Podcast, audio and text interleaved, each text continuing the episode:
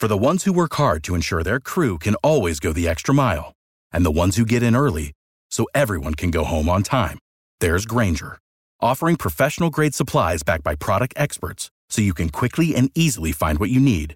Plus, you can count on access to a committed team ready to go the extra mile for you. Call, clickgranger.com, or just stop by. Grainger, for the ones who get it done.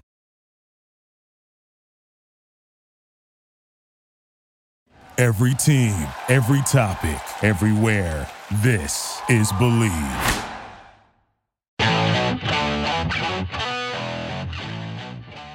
This is Jeff Fedotin with Believe in Chiefs on the Believe Podcast Network, Kansas City's number one sports podcast network. The only place with a show for every team in KC and more. We believe in our teams. Do you believe? On this week's show, former Chiefs offensive lineman Joe Valerio and I have some special guests.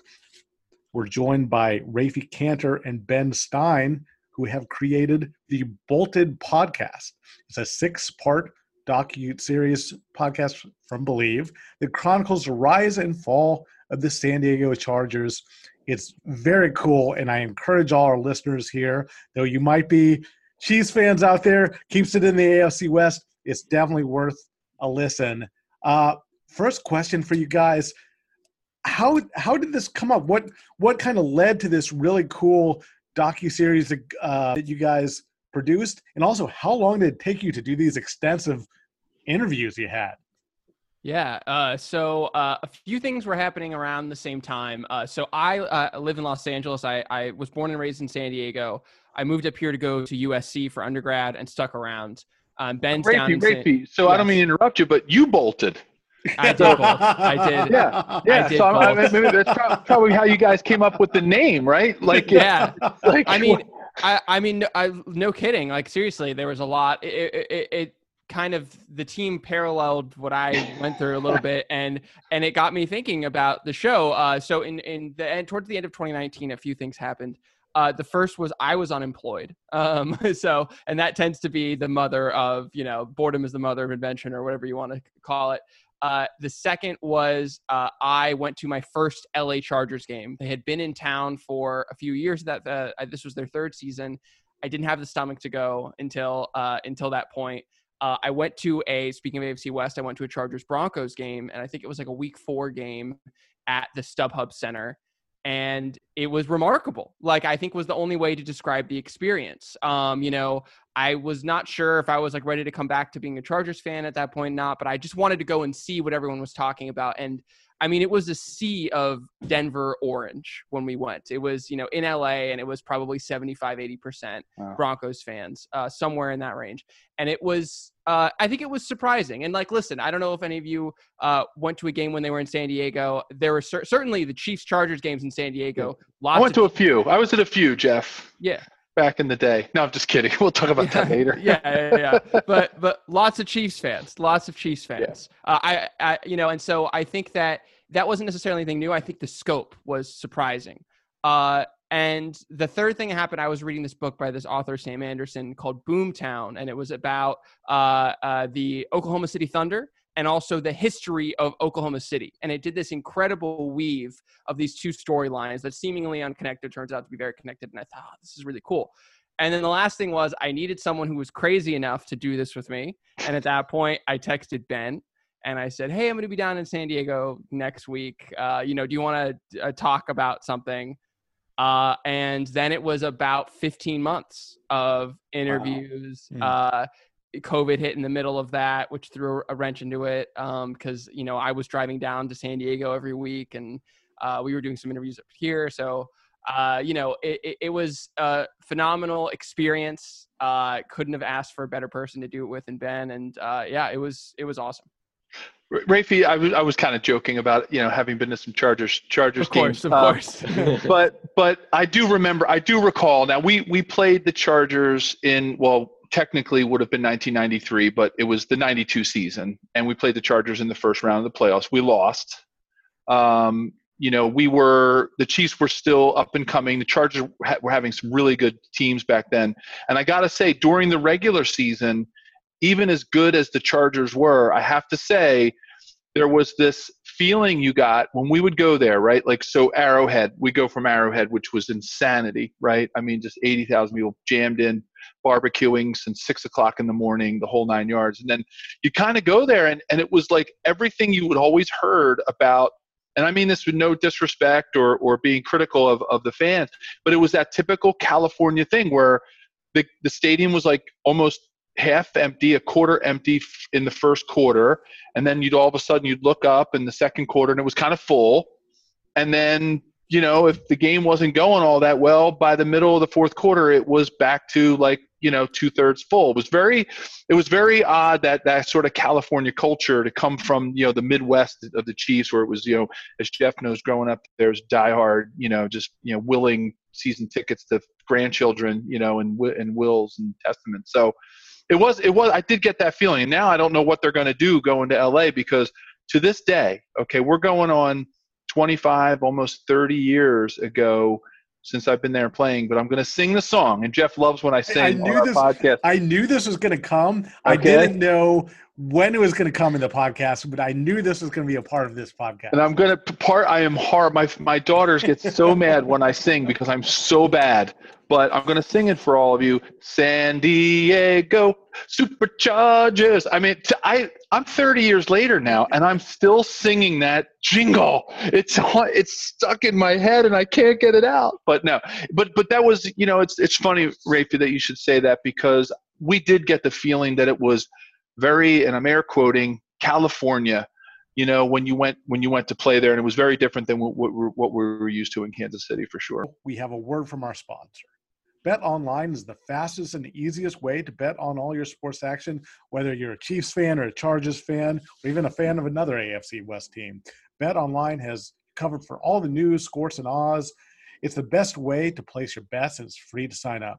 Head to the website betonline.ag or use your mobile device to sign up today and receive your 50% welcome bonus on your first deposit. Bet online, your online sportsbook experts.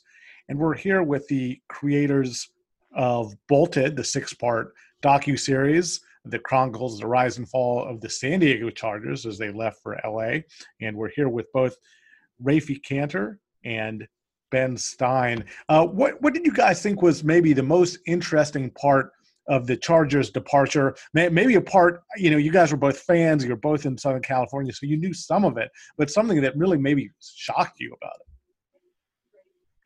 You know, for for me, one of the things that was was really interesting to learn was um, how how many different attempts there were. You know, as uh, growing up in the '90s and 2000s, and then the, you know in the 2010s when there was uh, those last few chances that there, there I noticed and I knew about all the different things that were happening, but you kind of uh, like the different proposals, but like what you, I didn't really know about it. You know, I didn't really know what was going on. I didn't notice how similar they were or how different they were. You just kind of knew it as like a, the team wants to stay and the city won't accept it or the city wants them to stay and the team won't accept it. And there wasn't like any you know real understanding of it. And so through the research and, and talking to everybody i think that was something that was really interesting to me was to learn how similar some of the proposals really were. Like we we talked to some people who told us that the chargers and the city at some different points made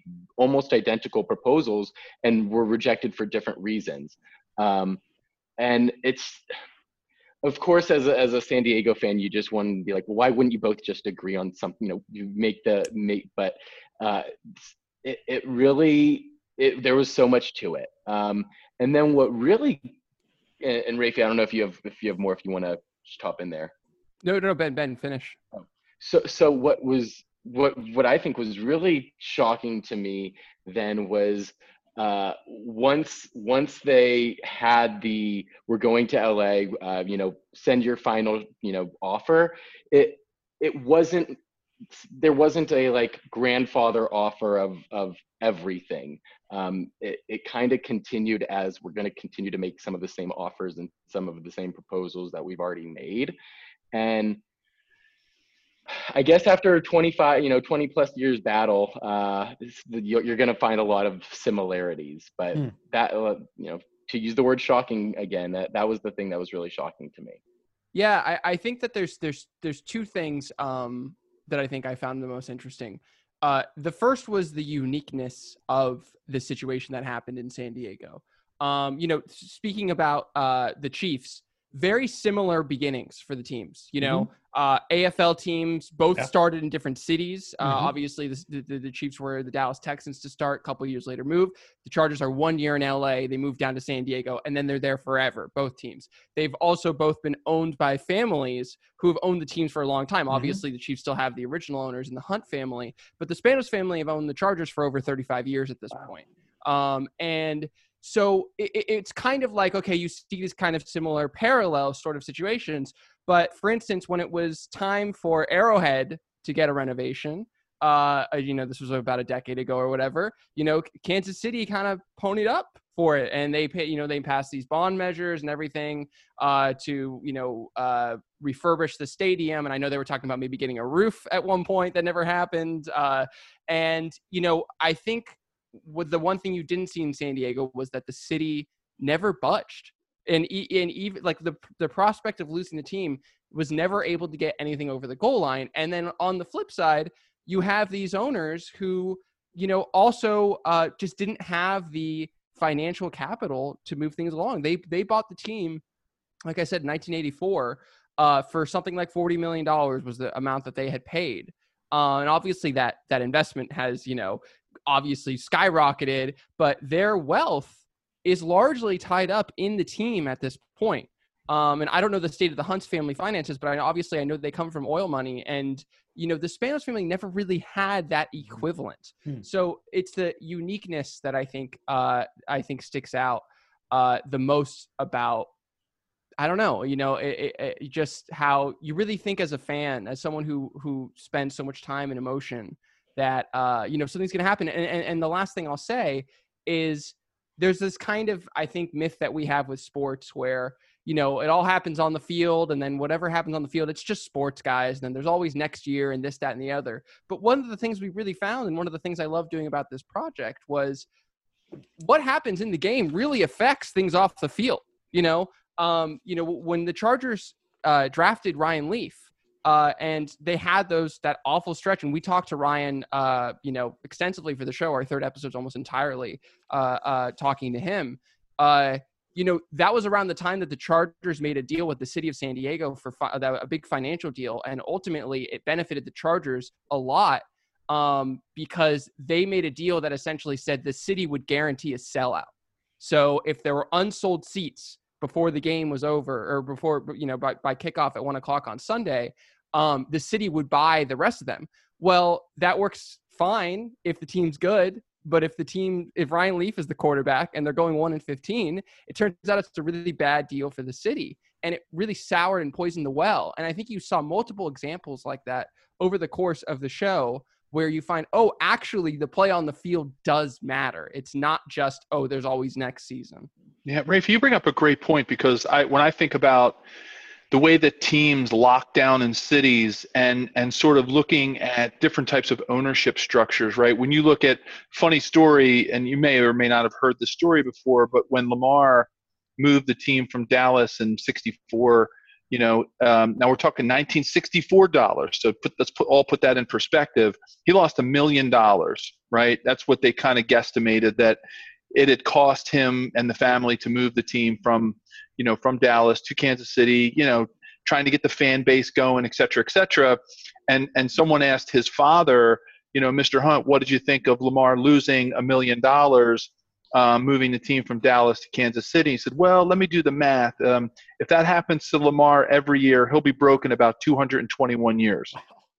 Wow. So, you know, it just it, it, it's a funny story, but it does make you think about the motivations, right? That when you have a, when you have a you know somebody who's who's sort of the it's it's not the it's not Lamar Hunt's job, right? It was never the Hunt family's job to you know to, to make money on the Chiefs. And I think I just think you approach things totally differently.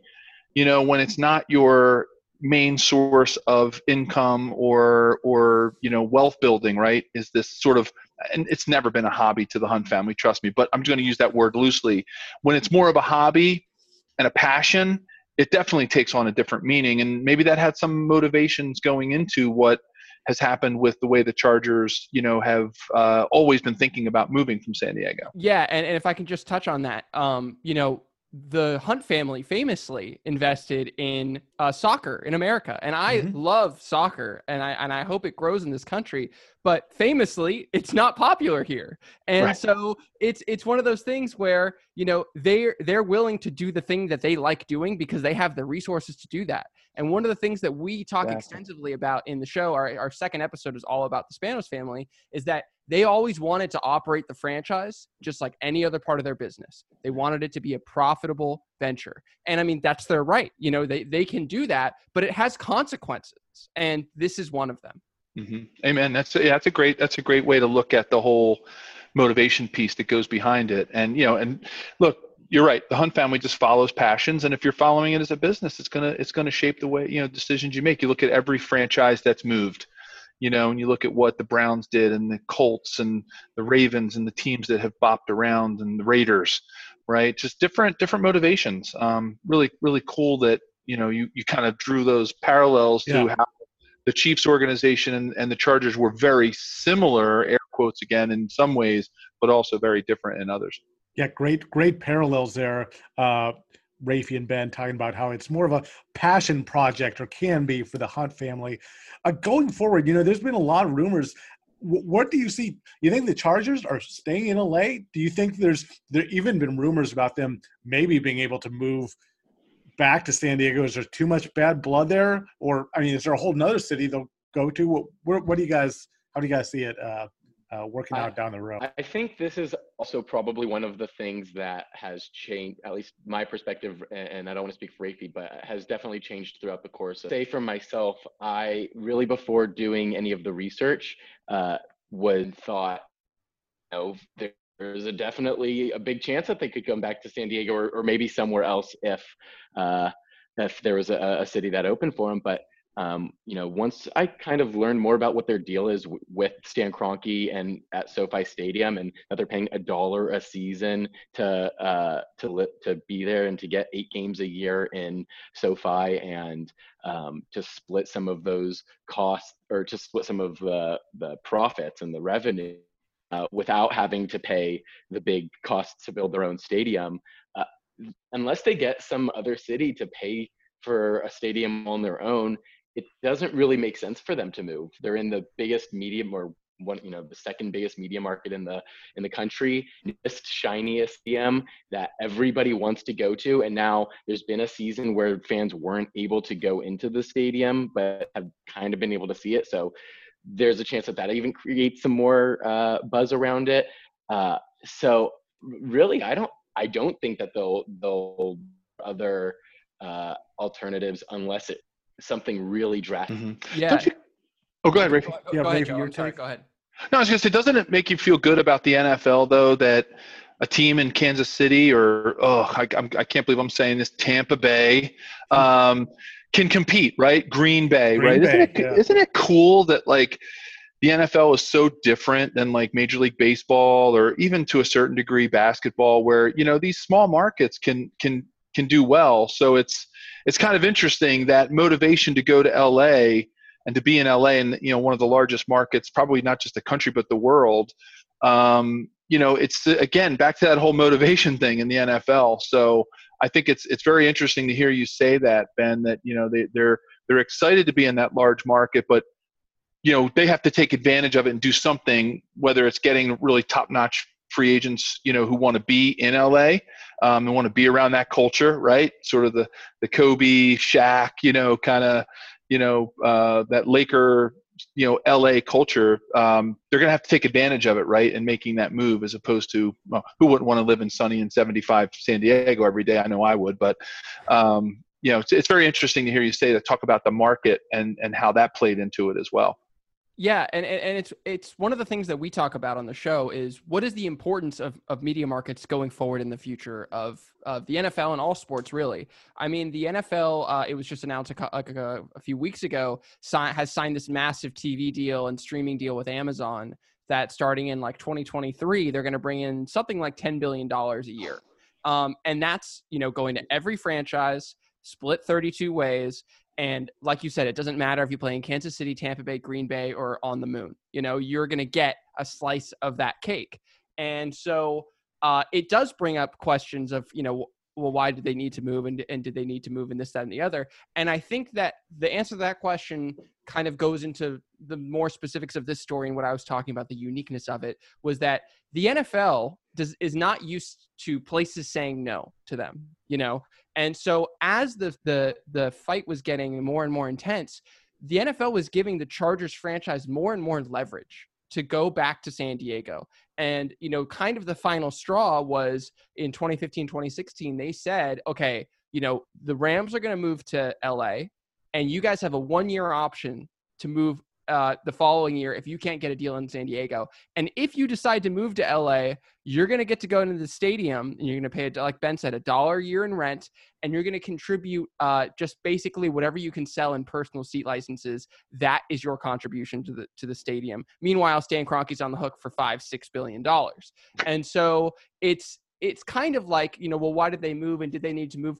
It's you know, in the grand scheme of things, they probably didn't need to move but they were kind of made an offer that they couldn't refuse. And I think that that goes into the kind of the tragedy of the story is that I think that, you know, for most of this story, people genuinely wanted the Chargers to stay on both sides. And just, it just got to the point where there was just too much leverage, you know? Really interesting stuff. Uh, now, moving forward a little bit and just talking to, a little bit more on the field here, um, you know, I really think barring uh, you know, an Aaron Rodgers move to Denver. Barring that, I really think that the Chargers are the biggest threat to the Chiefs in the AFC West. I love Justin Herbert, what he's done. I think you guys are due for a year to be healthy. I think a coaching change uh, might help. What, what, do you guys, uh, for the Chiefs fans listening, how do you guys project uh, the Chargers season and how close are they to the Chiefs?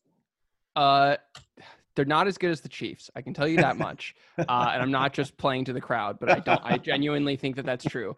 I think that they got really lucky in the draft in the sense that uh, in the first two rounds they had two guys fall to them, Rashawn Slater and Asante Samuel Jr., who probably should have been taken earlier, mm-hmm. and they were the obvious pick to take and so and they were the you know in the biggest need for the for the team so i think that that was uh fantastic now I think one thing I'll say about my Chargers fandom is that it's less emotional and more scientific now.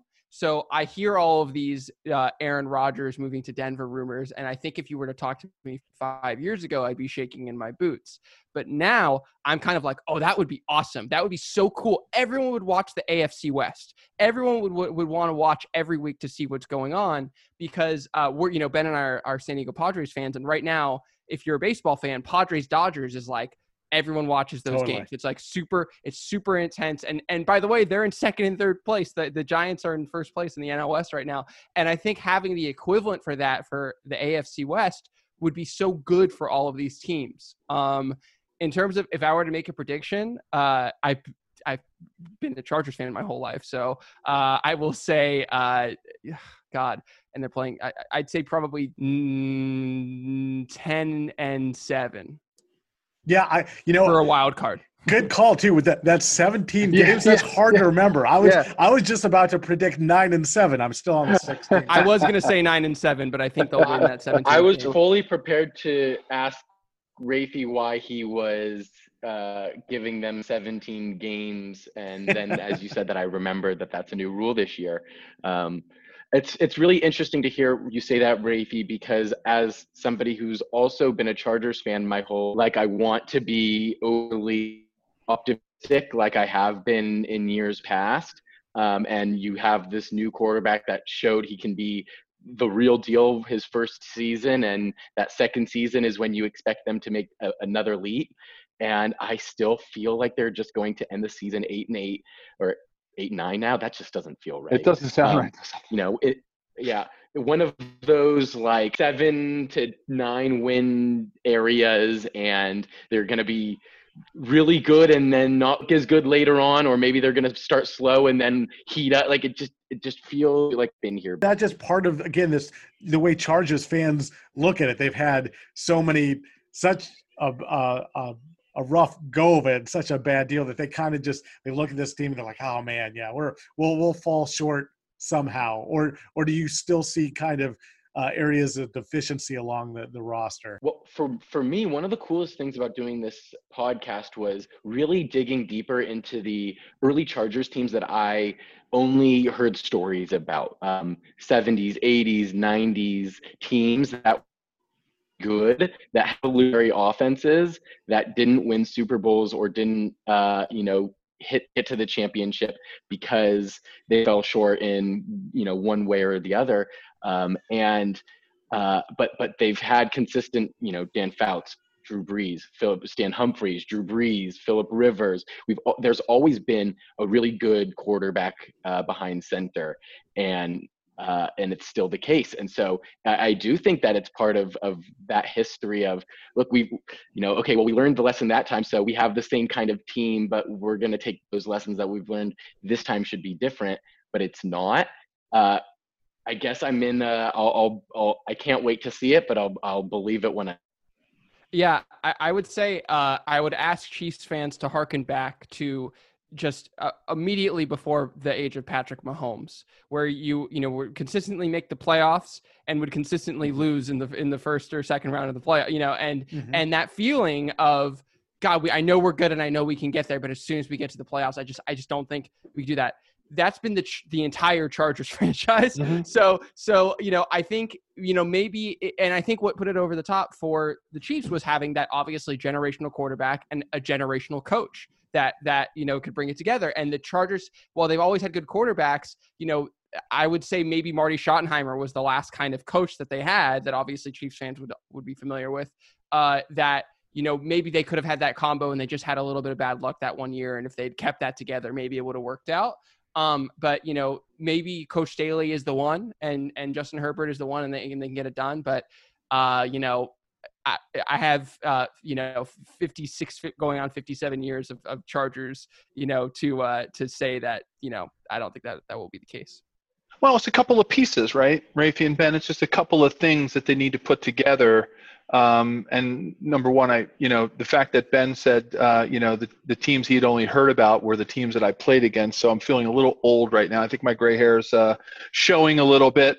Um, but um, I, you know, we, we we were that organization. You're absolutely right. And, and as a former player, I can tell you, and, and Jeff knows the pains that we had in the 90s. You know, where it was we were just so close, and it was just one piece here and one piece there. And for us, I think for for most of the Chiefs' tenure, when when they were kind of wallowing in that sort of God, this this team should go further.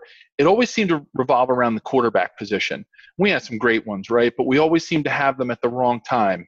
You know, we never had the Patrick Mahomes that the organization was willing to take a winger on and say, okay, if we go like the way that Dallas Cowboys did with Troy Aikman, right back in the 90s, like if we go 0 and 16, so be it we we are going with Troy Aikman, and, and it panned out for them. And I think the Chiefs kind of felt the same way.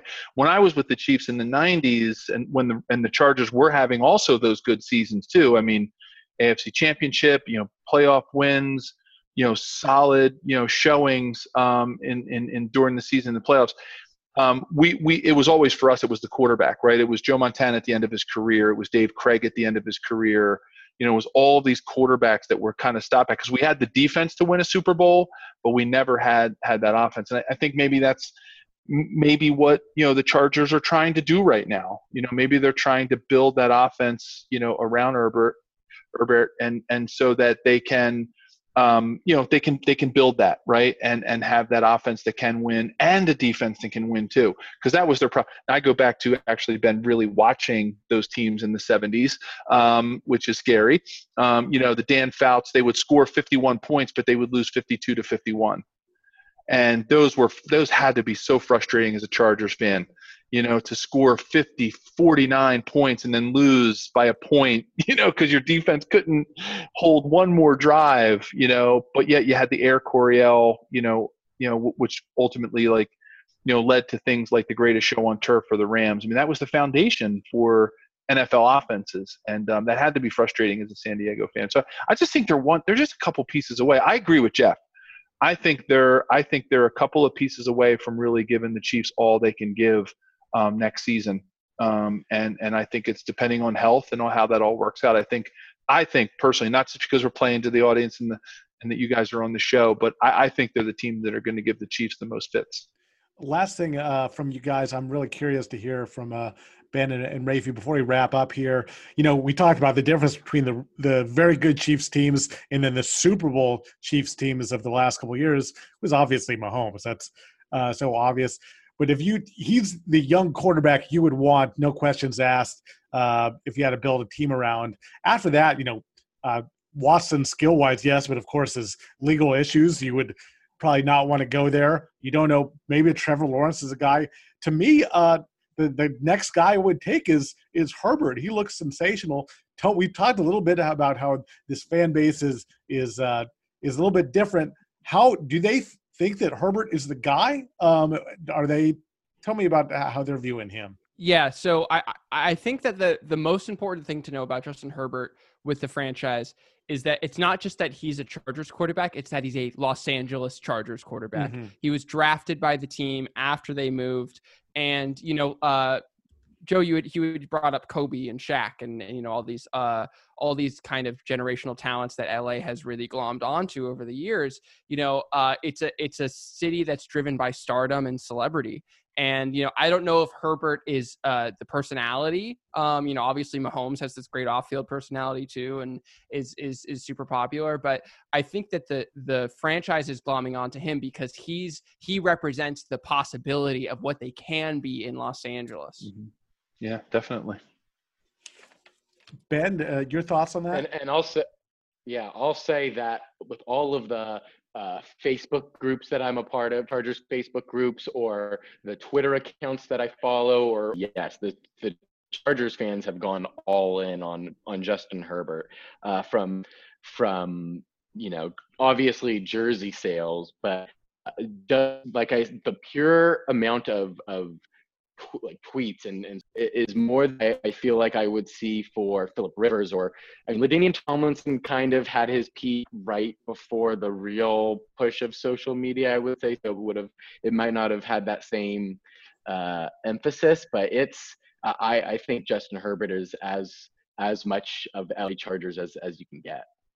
Well, we're super excited about it because you know Jeff and I look obviously we love the Chiefs and we we talk a lot about the Chiefs and and we always want the best for the Chiefs. But Jeff and I are also football fans and we're yeah. AFC West fans.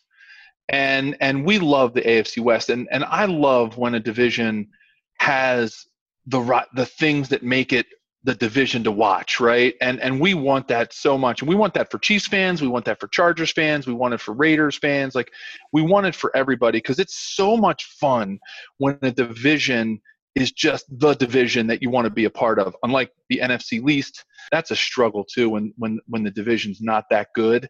Um, and and I said so we're pulling we're pulling for all the AFC West to challenge and and to be you know to be something that everybody wants to tune in and make all those national games you know all those AFC games make them all national. Um, that's what we're striving for. So thank you guys for being on. This was fantastic, and your podcast is fantastic. Chiefs fans, Raiders fans, Eagles, everybody should listen to it because it's a it's a football story and uh, it's really really well done, guys. So yeah, thanks thank, for, for sharing. Thank that. you for having us on. We really appreciate it. It was it was it was a blast. It was great to talk about the past, present, and we'll see about the future. Awesome. Yeah, thanks so much, guys, and be sure to check out Bolted, the six-part docu series. They interviewed dozens of former players, staff, politicians, reporters, and yeah. academics. Thank you guys very much. The Chargers' big move. And also be sure to uh, continue listening to our show uh, presented by Bet Online. Please subscribe to, and rate the show on iTunes. We're available on your favorite directories iTunes, Spotify, Google Play, Stitcher, Luminary, and TuneIn. Thanks for listening, and we'll be back next week. Thank you for listening to Bleav. You can show support to your host by subscribing to the show and giving us a five star rating on your preferred platform. Check us out at Bleav.com and search for B L E A V on YouTube.